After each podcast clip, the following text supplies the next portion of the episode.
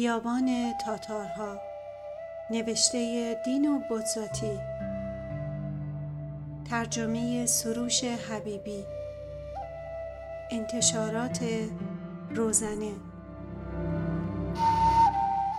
راوی زهره هاشمی، تهیه شده در پادکست قاصدکشنو. فصل ششم.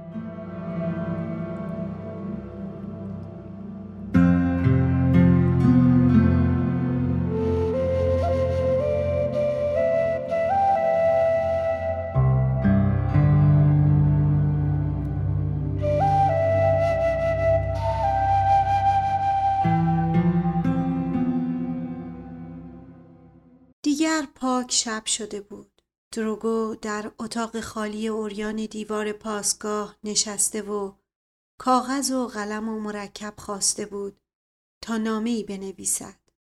نوشت مادر جان و فوراً احساس دوران کودکی در دلش بیدار شد. حالا که تنها بود و در پرتو یک فانوس در قلب قلعه نامأنوس نشسته بود و هیچ کس او را نمی‌دید.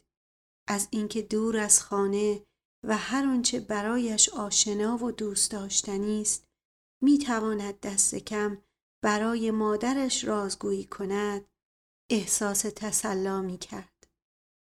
در میان دیگران، در جمع افسران و همقطاران، البته شایسته آن بود که تظاهر به تهور کند. ناچار بود که با آنها بخندد و از زندگی سربازی و از دیده ها و چشیده هایش در کنار زنها داستان های شنیدنی بپردازد و آنها را با چاشنی افزوده های گزاف تند و تیز و هوس انگیز کند و جز مادرش کسی را نداشت که حقیقت را برایش بگوید و حقیقت او آن شب حقیقت یک سرباز جسور نبود. آیا حقیقت او سزاوار قلعه پرمهنت و بی‌لذت باستیانی بود؟ رفقایش اگر خبردار می شدند به این راز او می خندیدند. راز دل او کوفتگی سفر بود و کیفیت دل‌آزار این باروهای اندوهبار و تنگنای تاریک تنهایی. می خواست بنویسد پس از دو روز راه پیمایی کوفته و بیرمق به اینجا رسیدم و به زودی دانستم که اگر بخواهم می توانم به شهر بازگردم. قلعه میان بیابان و بسیار غم‌انگیز است. نه آب و نه آبادی و نه هیچ گونه شادی و سرگرمی که دل را گرم کند. این بود آنچه می خواست به مادرش بنویسد. ولی مادرش را در خاطر مجسم کرد. لابد درست در این لحظه در فکر فرزندش بود و دل به این خوش داشت که او میان دوستان مهربان و کسی چه می‌داند، شاید در کنار دلبرکانی خندان شادمان است و خوش می‌گذراند. یقین بود که او را آسوده دل و راضی می‌پنداشت. دستش پیش نرفت که حقیقت را بنویسد و نوشت مادر جان، پری روز بود که پس از سفری از هر جهت بی‌نظیر به اینجا رسیدم. قلعه بنایی با عظمت و پرشکوه است. وای، چطور میتوانست از اندوه باری این حصارها و از این جو تاریک تنبیه و تبعید که او را در خود گرفته بود و از این بیگانگان تهی مغز به مادرش بنویسد. به جای همه اینها نوشت افسران اینجا با مهربانی مرا پذیرا شدند.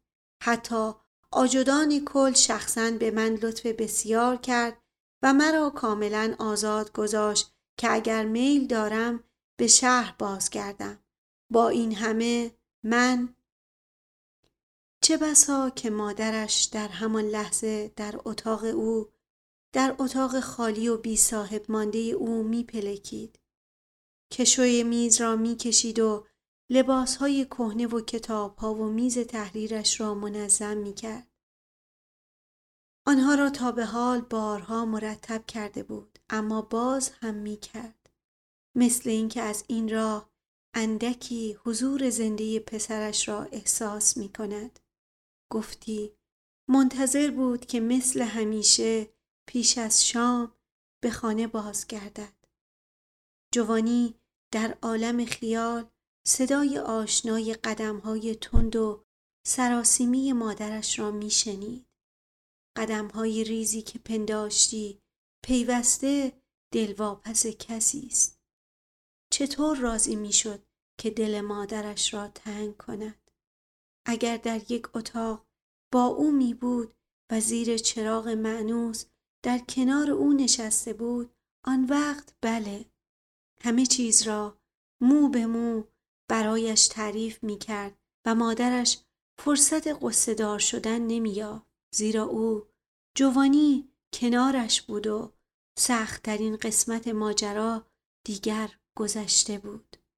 اما اینطور از راه دور با نامه، اگر پهلوی او کنار بخاری در آرامش اطمینان بخش خانه قدیمیش نشسته بود، آن وقت بله، از سرگردماتی و چرب زبانی های مزورانه او می گفت و از وسواس های ترونک درباره آیین نامه تعریف می کرد و می گفت که چه حماقت بزرگی کرده که راضی شده است چهار ماه در قلعه بماند و چه بسا که هر دو به این حماقت می خندیدند. اما از این فاصله چه می شد کرد؟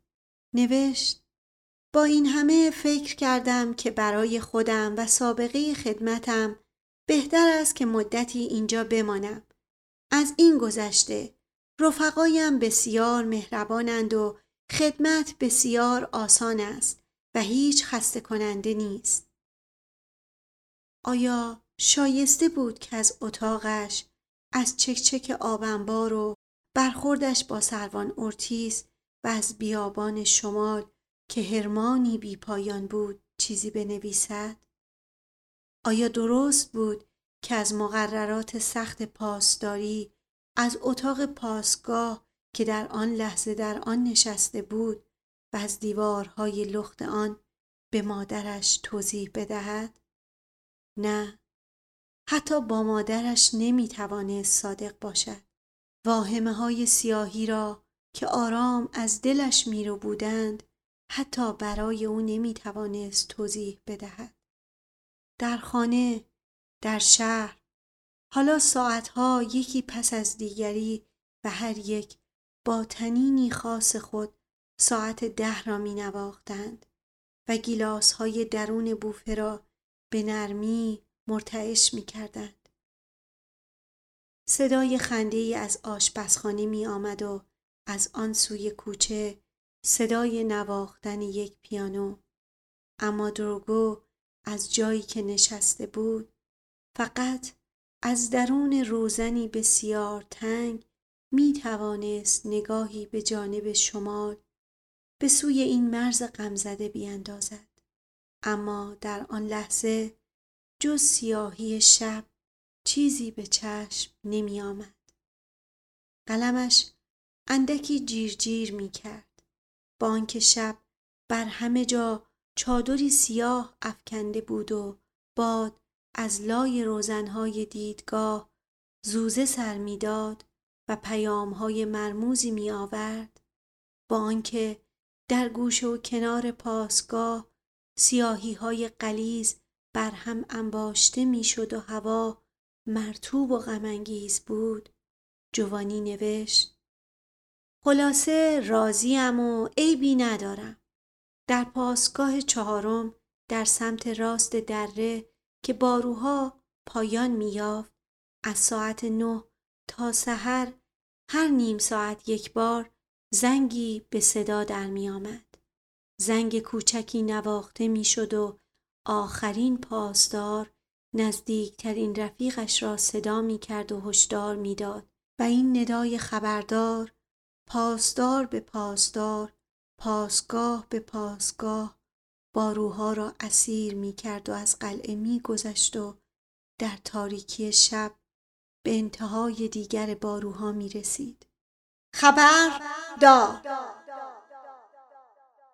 خبر داد پاسداران با این آواز هیجانی همراهی نمی کردند و همچون عروسک های کوکی آن را با تنین های ناهنجار تکرار می کردند. جوانی دروگو با لباس بر بستر باریک دراز کشیده بود. سراپایش را رخوتی پیوسته افزون فرا می گرفت. تنین این ناله دوردست را هر چند وقت یک بار می شنید. آه... جز این چیزی به گوش نمی رسید. این ناله به تدریج شدت می گرفت. از بالای سرش می گذشت و در سوی دیگر دور می شد و کم کم کاهش می یافت و سرانجام خاموش می شد و دو دقیقه بعد مانند تنین همان ناله از نخستین پاسگاه سمت چپ باز می گشت. دروگو بار دیگر آن را می شنید که با سرعتی یک نواخت و آهسته نزدیک می شود. آه... فقط هنگامی که از بالای سرش می گذشت و توسط پاسداران خودش تکرار می شد می توانست کلمات آن را تمیز دهد. اما طولی نمی کشید که این هشدار تحلیل می رفت و کم کم ناله‌ای می شد تا سرانجام با واپسین پاسدار در برابر خرسنگ های کوه خاموش می گشت. جوانی چهار بار این پیام را شنید که بالا رفت و چهار بار دوباره طول پاس راه را طی کرد و به نقطه آغازینش بازگشت. پنجمین بار جز تنین مبهمی از آن تمیز نداد و پیکرش جز تکانی خفیف واکنشی نشان نداد. به ذهنش رسید که رئیس پاسگاه شایسته نبود به خواب رود. طبق این نامه انضباطی افسران حق داشتند بخوابند به شرط آنکه با لباس بمانند، اما تقریباً تمامی افسران جوان قلعه از سر غرور و خودنمایی تا صبح بیدار می‌ماندند و کتاب می‌خواندند یا سیگار برگ می‌کشیدند و حتی شوخی می‌کردند و به دیدن هم می‌رفتند و با ورق بازی وقت می‌گذراندند. ترونک که جوانی ساعتی پیش اطلاعاتی از او خواسته بود، به او فهمانده بود که بیدار ماندن تا صبح رسمی است که افسران جملگی محترم داشتند. اما جوانی دروگو که بیرون از حاله روشن چراغ نفتی بر بستر خیش آرمیده بود و به زندگی خیش می اندیشید، ناگهان مقهور خستگی شد و به خواب رفت و دریغا درست از همان شب بود که گریز بیرحم زمان برای او آغاز شد. وای که اگر میدانست شاید میلی به خواب نمی‌یافت. دروگو تا آن روز با بیخیالی آغاز جوانی در راهی قدم برداشته بود که در کودکی بی پایان مینماید. سالها به کندی روانند، چنان که هیچ کس از گذشت آنها خبردار نمی شود. همه در عین صفا پیش می روند و با کنجکاوی به هر طرف می نگرند. به راستی شتاب چرا؟ پشت سر کسی نیست که به تعجیلمان وادارد و پیش رو کسی نه که در انتظارمان باشد. دوستان ما نیز بی غم فردا پیش می روند و اغلب می ایستند و سرگرم بازی می شوند. بزرگسالان از درگاه خانه هاشان دوستانه دست می جنبانند و با لبخند رازدانی به افق اشاره می کنند. به این شکل دل با میل شجاعت و مهرورزی به تپش می افتد. شیرینی امید و نوید وصول به چیزهای شگفت‌انگیزی را که کمی دورتر در انتظار خود میپنداریم میچشیم. این چیزها هنوز به چشم نمی آید، اما یقین داریم، یقین کامل داریم که روزی به آنها خواهیم رسید. آیا هنوز راه درازی باقی مانده است؟ نه، فقط باید از آن شتی که آن دور در پیش است گذشت و از آن تپه‌های سرسبز عبور کرد. اصلاً چه بسا که همکنون به مقصد رسیده باشیم. این درختها، این سبززارها، این خانه سفید همانهایی نیستند که می جستیم. چند لحظه خیال می کنیم که چرا و می خواهیم بیستیم. بعد می شنویم که دورترک بهتر از اینها هست و باز به راه می افتیم. بی تشویش. به این شکل با دلی پر امید راهمان را دنبال می کنیم و روزها بلند و آرامند. خورشید در تاریک آسمان تابان است و چون غروب رسید انگاری با افسوس در افق ناپدید می شود. اما به جایی می رسیم که به غریزه روی می گردانیم و می بینیم که دروازه‌ای پشت سرمان بسته شده و راه بازگشت را بریده است. آن وقت حس می کنیم که چیزی عوض شده است. خورشید دیگر صبر نمی کند و بی حرکت به نظر نمی آید، بلکه به تیز پایی در گریز است. فرصت تماشا نیست، زیرا به سرعت به سوی افق سرازیر می شود.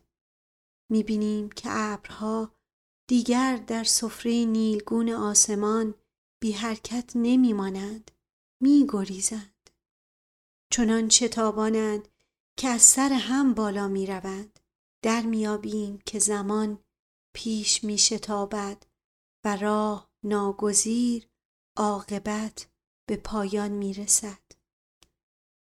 زمانی می رسد که دروازه‌ای سنگین به سرعت برق پشت سر ما بسته می شود و ناله قفل آن را می شنویم و دیگر امکان بازگشت نیست. اما جوانی دروگو در این لحظه غافل بود و بیخبر خوابیده بود و همچون کودکان لبخند می زد.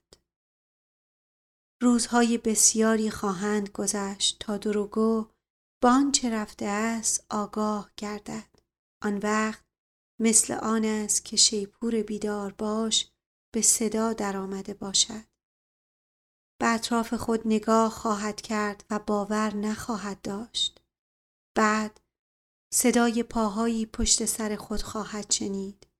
اشخاصی را خواهد دید که پیش از او بیدار شده اند و با شتاب و اضطراب می دوند و از او پیشی می گیرند تا زودتر از او برسند. او نبض زمان را خواهد شنید که عمر را با تعجیل تقطیم می کند. در پنجره ها دیگر چهره های خندان نخواهد دید که به دیدن او مشتاق باشند، بلکه صورت ها به سردی سنگ و بی اعتنا به او خواهند بود و اگر از راه باقی مانده از آنها بپرسد همچنان به اشاره افق را به او نشان خواهند داد، اما دیگر نه خیرخواهی در اشارهشان خواهد بود نه شادمانی. دیگر هم قدمان گذشته را در کنار خود نخواهد یافت. یکی توان باخته عقب مانده و دیگری که از او پیش گرفته است می شتابد و دیگر جز نقطه ریزی در افق از او پیدا نیست. به او خواهند گفت از این شط که بگذری ده کیلومتر دیگر باقی است. آن وقت به مقصد خواهی رسید. اما راه را پایانی نیست و روزها پیوسته کوتاه‌تر و همراهان سفر پیوسته اندکتر می شوند. چهره‌ها پشت پنجره‌ها بی درد و رنگ پریدند و سر می جنبانند. و همینطور تا آنکه دروگو کاملا تنها بماند و در افق خط دریایی بیکران نمایان گردد، دریایی بیموج و به رنگ سرب. دیگر رمقی برایش نخواهد ماند و پنجره های خانه های کنار راه را همه بسته خواهد یافت و اگر تک و توک کسانی دیده شوند با حرکتی حاکی از یأس به تلخی به او جواب خواهند داد که آنچه خوب بود گذشت و در فاصله‌ای بس دور عقب مانده است و او غافل مانده و از کنار آنها گذشته است و از این به بعد دیگر هیچ فرصتی برای بازگشتن نیست و جنجال جمعیتی که در عقب است و با همان اوهام او به پیش می شتابند. اما روی جاده سفید خلوت هنوز پیدا نیستند. شدت می گیرد. اکنون جوانی دروگو در پاسگاه سوم خوابیده است. خواب می بیند و نوشخند بر لب دارد. تصاویر دلگشای جهان روشن، شیرین کامی های آخرین بار در شب سیاه در نظرش نمایان می شود. وای بر او اگر بتواند روزی را ببیند که به پایان راه رسیده است و بر کرانه دریای سربی رنگ و آسمان یک دست ابر پوش ایستاده است و در اطرافش نه خانه‌ای است، نه درختی، نه آدمی زاده‌ای و نه حتی یک شاخه علف و تا ته دنیا همین بوده است.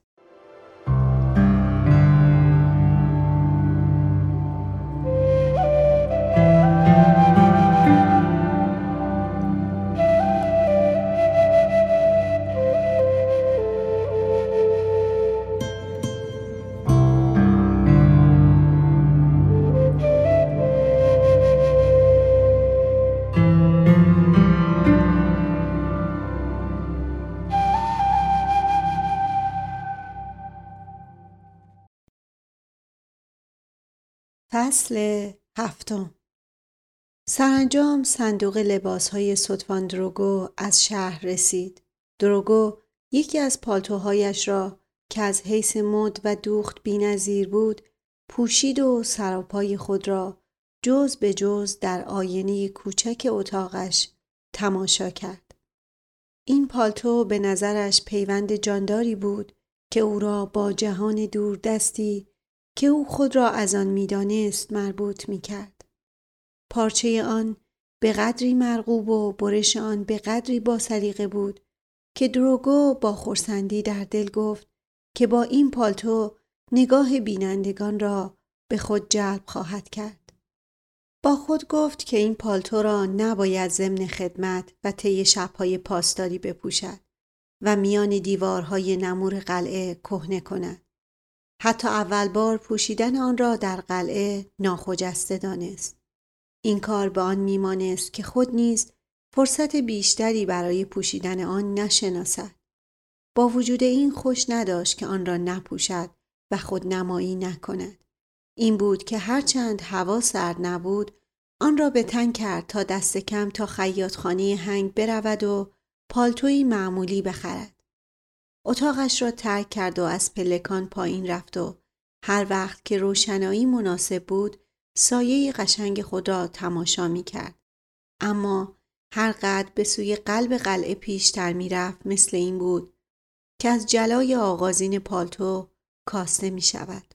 از این گذشته می دید که با آن نمی تواند رفتار طبیعی خود را حفظ کند. به نظرش پالتو چیز عجیبی داشت که ناگزیر جلب توجه می کرد. به همین سبب از خلوت بودن پلکانها و راهروها خوشنود بود. سروانی که عاقبت با او برخورد کرد بعدای احترامش پاسخ داد، اما نگاهی هم به پالتوی او نینداخت. حتی سربازانی که تک و توک از کنارش می گذشتند نگاهی بدرقش نمی کردند. از پلکانی مارپیچی که در بدنه دیوار کنده شده بود پایین رفت.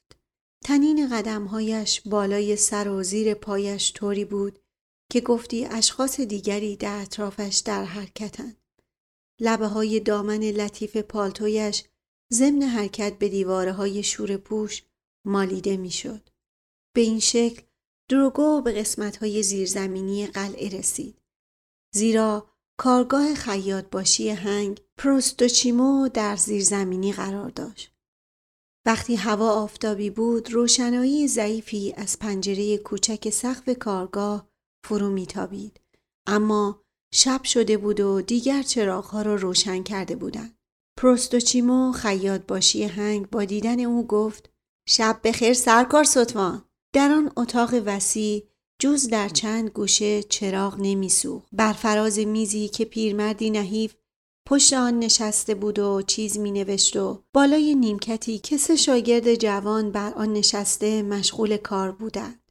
دور تا دور اتاق دهها و دهها لباس نظامی از فرنچ و پالتو با حالتی شل و وارفته از میخها آویزان بود. دروگو در جواب گفت: شب بخیر. یه پالتو میخواستم. یه پالتو نچندان گرون. کافیه که چهار ماه برام پالتو باشه.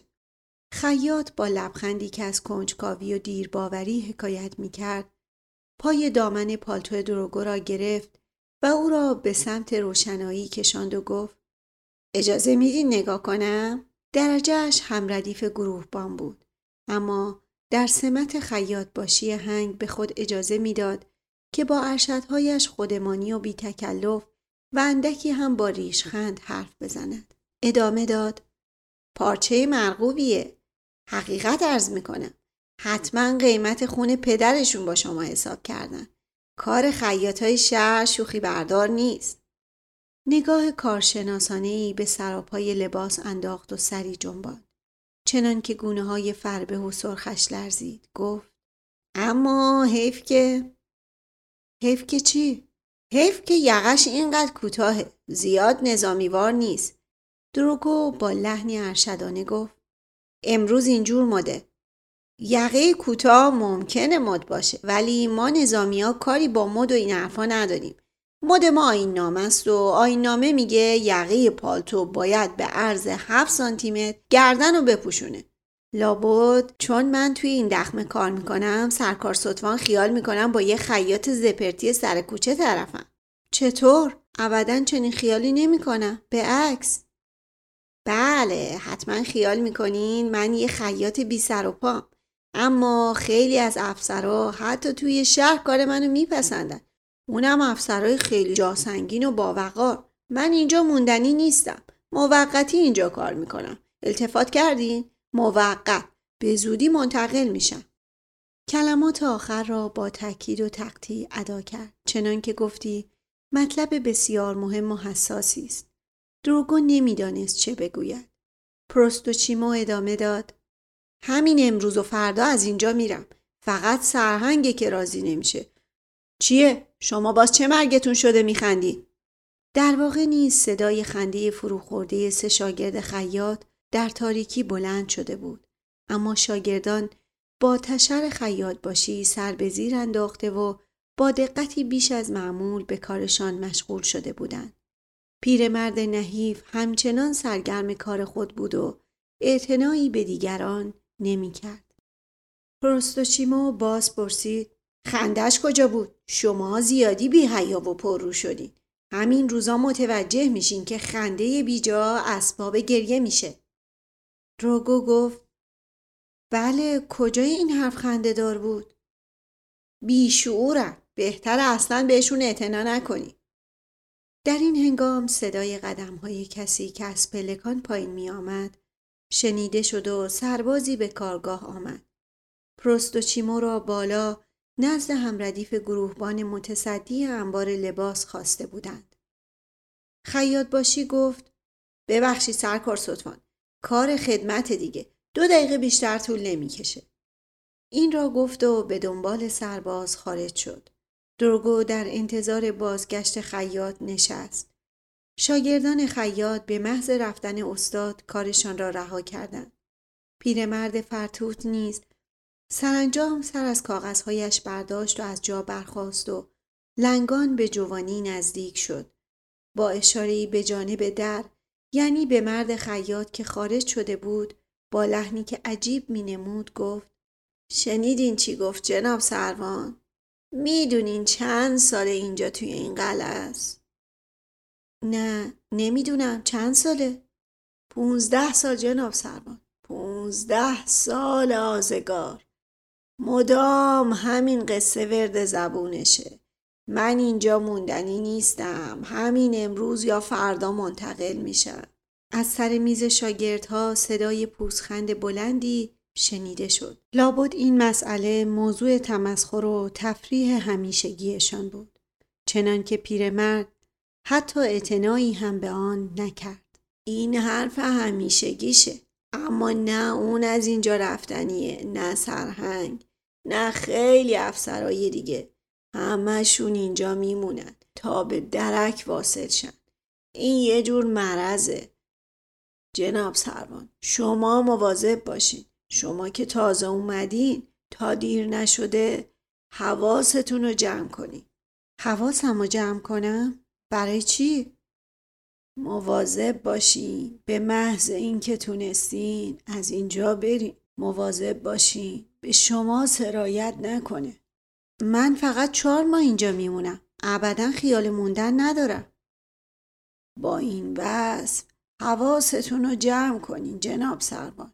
این بلا از سرهنگ فیلی موره شروع شد. اول اون بود که گفت حوادث خیلی مهمی در شرف وقوع. خوب یادمه. هجده سال پیش بود. بله، حوادث مهم. این حرف اونه. به سرش زده بود که قلعه اهمیت نظامی زیادی داره. خیلی بیشتر از قلعه های دیگه. خیال میکرد که افسرای ستاد توی شهر هیچی نمیفهمن. پیرمرد به آرامی حرف میزد و میان کلماتش فاصله میانداخت. به سرش زده بود که قلعه خیلی حساسه و ناچار واقعی اتفاق میفته. مثلا چه واقعی؟ منظورتون جنگه؟ کسی چه میدونه؟ شاید هم جنگ. جنگ از طرف بیابون؟ لابد، حتما از طرف بیابون. ولی آخه جنگ با کی؟ کی ممکنه از این طرف به ما حمله کنه؟ من چه میدونم؟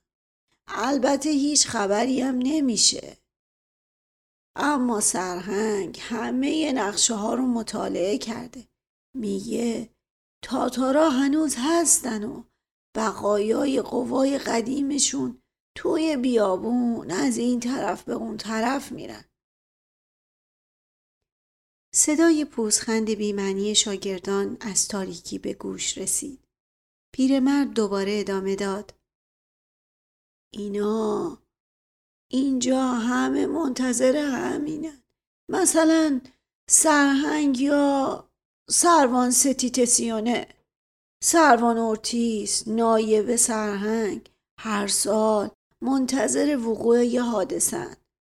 همینطور هستن تا بازنشسته بشن. حرفش را قطع کرد و سرش را به سمت در گرداند و گوش تیز کرد. خیال کردم صدای پا اومد. اما صدایی نمی آمد. توهمی بیش نبود. من صدایی نشنیدم. پروستوکیمو هم همینطور. یه گروبان زپرتی بیشتر نیست. خیاط هنگه. اما خودشو قاطی اونا کرده. اونم منتظره. پونزده سالی میشه که منتظره. ولی میبینم که حرفم رو باور نمی کنین جناب سروان. ساکت موندین. خیال میکنین پرت و پلا میگم. و تقریباً با لحن تضرع افزود. مواظب باشین. از من میشنوین. حرفاشون به شما هم اثر میکنه. شما هم عاقبت موندنی میشین. از نگاهتون معلومه. دروگو ساکت بود. به نظرش دونشن یک افسر می آمد که با این پیرمرد مفلوک رازگویی بکند. ولی خود شما اینجا چه کار میکنید؟ من من برادرشم. من اینجا موندم که پهلوش باشم و کار کنم. برادرش؟ برادر بزرگش؟ بله، برادر بزرگش. منم اون وقتا نظامی بودم. بعد پام شکست و حالا دیگه جز این کاری از دستم ساخته نیست. آن وقت دروگو در سکوت آن دخمه ضربان قلب خود را شنید که به شدت به تپش افتاده بود. پس این پیرمرد فرتوتی که در این دخمه تاریک مدفون شده بود و سر خود را با حسابها گرم می کرد، این موجود بیمقدار و گمنام هم در انتظار سرنوشتی تابناک بود. جوانی در چشمان او خیره شده بود و پیرمرد با افسردگی تلخی به آرامی سر می جنباند. پنداشتی در دل می گفت بله، درد بی درمانی است. انگاری می خواست بگوید این در سرشت ماست، هرگز شفا نخواهیم یافت. اکنون صدای آدمهایی از فاصله‌ای بس دور از ورای دیوارهای زخیم می‌گذشت و به گوش او می‌رسید. شاید در نقطه نامعلومی در پلکان‌ها دری باز شده بود. هیچ معلوم نبود که صدا از کجاست و گاه گاه ساکت می‌شد و خلایی بر جا می‌ماند و بعد از نو آغاز می‌شد. می‌رفت و می‌آمد و همچون تنفس آرام قلعه متناوب بود. اکنون دروگو میفهمید به سایه های لباس هایی که به میخا آویخته بود و با جنبش چراغ ها تکان میخورد خیره شده بود. فکر کرد که درست در همان لحظه سرهنگ در خلوت اتاق خود پنهانی پنجره‌اش را به سوی شمال باز کرده است. از این بابت اطمینان داشت. فرمانده قلعه در این ساعت که از اندوه خزان و تاریکی شبی چنین پربار و دلگیر بود، به سوی شمال به اعماق سیاه دره نگاه می‌کرد. فرصت نامجویی، ساعت اعجازی که زنگ آن برای هر کس دست کم یک بار به صدا در می‌آید، بایست از همین بیابان شمال بیاید. مردانی رشید به امید این احتمال موهوم که با بازگشت زمان پیوسته ضعیف‌تر می‌شد، بهترین روزهای عمر خود را اینجا تباه می‌کردند. آنها خود را با گذران همگانی، با شادی‌های دیگران و سرنوشتی عادی سازگار نکرده بودند. با امیدی واحد در کنار هم زندگی می‌کردند و از این امید سخنی نمی‌گفتند، زیرا خود به آن آگاه نبودند یا فقط به آن سبب که سرباز بودند و غیرت و غرور سربازیشان از این کار بازشان می داشت. چه بسا و بلکه به یقین ترونک نیز از این حال برکنار نبود. او مفاد آیین نامه را مو به مو رعایت می کرد تا انضباطی ریاضیوار در قلعه برقرار گردد. از مسئولیت‌هایی که با آگاهی بسیار به عهده گرفته بود به خود می‌بالید و همین را برای خود کافی می‌پنداشت. با این همه اگر به او گفته بودند که تا زندگی تا پایان عمرت وضع جز این نخواهد بود، او نیز به خود آمده بود و گفته بود چون این چیزی ممکن نیست. یقین است که اتفاق مهمی غیر از این جریان همیشه یکسان زمان خواهد افتاد، حادثه‌ای به راستی ارزنده که بعد از آن بشود گفت حالا دیگر هرچه پیش آید خوش آید، جهنم. دروگو به راز آشکار آنها پی برده بود و با تسکین در دل می گفت که خدا را شکر که خود تماشاگری در کنار میدان است و جنون آنها به او سرایت نکرده است. چهار ماه دیگر با امید خدا آنها را ترک خواهد گفت و هرگز به میانشان باز نخواهد گشت. جلوه های موهوم این بنای حقیر و کهنه چه مضحک ناپدید شده بود. اینها افکاری بود که ذهنش را مشغول می داشت. اما چرا پیرمرد فرتود همچنان با این نگاه معنیدار به او چشم دوخته بود؟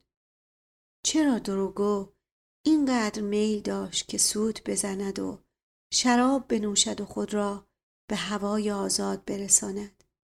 آیا به سبب آن بود که می‌خواست یقین یابد که به راستی آزاد و آرام است؟